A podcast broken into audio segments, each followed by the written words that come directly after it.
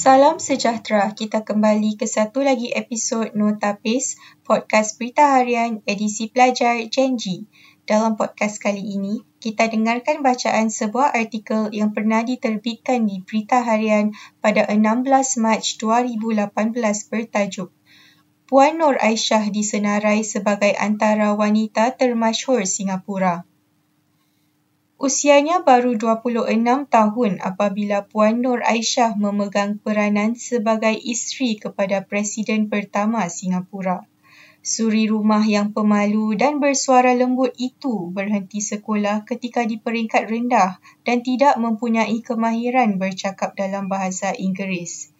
Tambahan pula ketika itu, tiada buku panduan yang dapat membimbingnya untuk bagaimana memainkan peranan sebagai isteri kepada Presiden Singapura Allahyarham Yusof Ishak.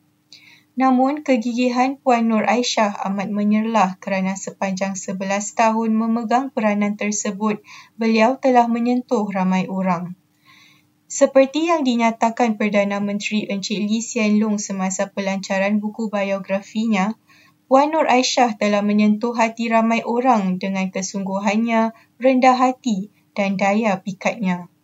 Pada usia 84 tahun, Puan Nur Aisyah telah diberi penghormatan dengan disenaraikan dalam Dewan Termasyhur Wanita Singapura atau Singapore Women's Hall of Fame, SWHF.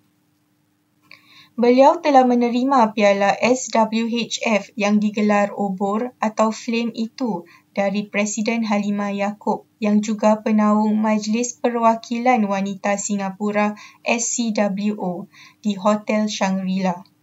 Acara SWHF dilancar SCWO bagi mengiktiraf dan meraihkan pencapaian serta sumbangan wanita Singapura.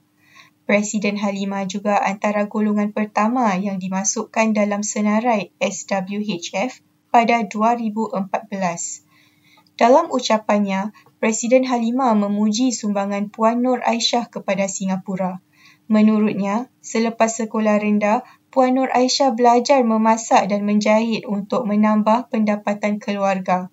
Beliau juga menjual nasi lemak dengan ibunya dan mengambil upah menjahit. Puan Nur Aisyah turut menyuntik nafas baru di istana dengan mengajar tukang masak cara memasak beberapa resepi kegemarannya seperti rendang. Puan Halimah berkata, beliau menganjurkan sesi jamuan teh bagi orang-orang kenamaan dan membuat sumbangan kepada masyarakat menerusi penglibatannya dalam pertubuhan sukarela. Selain Puan Nur Aisyah, sebelas lagi wanita turut disenaraikan dalam Dewan Termasyur Wanita Singapura.